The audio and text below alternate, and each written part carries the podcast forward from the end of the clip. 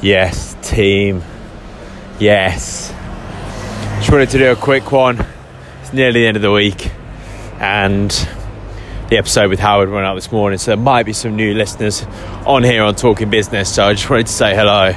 Wanted to say welcome to the Talking Business podcast. I'm George, and I'm just. Uh, there's been a few moments in the last week that I've just been so happy about, and just yeah, I just think the, the yeah, the, this this podcast, I genuinely don't think I've spoken a lot about why I'm doing this and why it matters so much to me and why I feel like it's important. I feel like I need to do a talk business episode with Scotty soon and just get him to ask me those questions as a reminder. I know we did the first episode of what is talking business, but since then I don't think I've come back to that.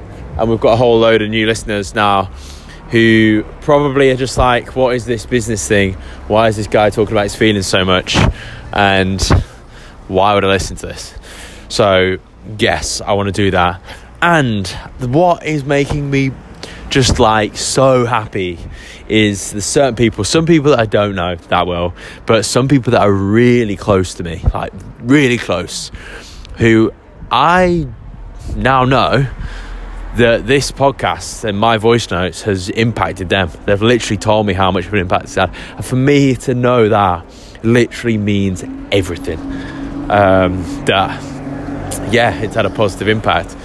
Um, and just me being honest and vulnerable on here has allowed them to be, and for them to be more honest in their lives with themselves, with people around them, at work, relationships yeah, man, it, it, it literally means everything. So, yeah, um, hope everyone has a good evening. That's all I wanted to say.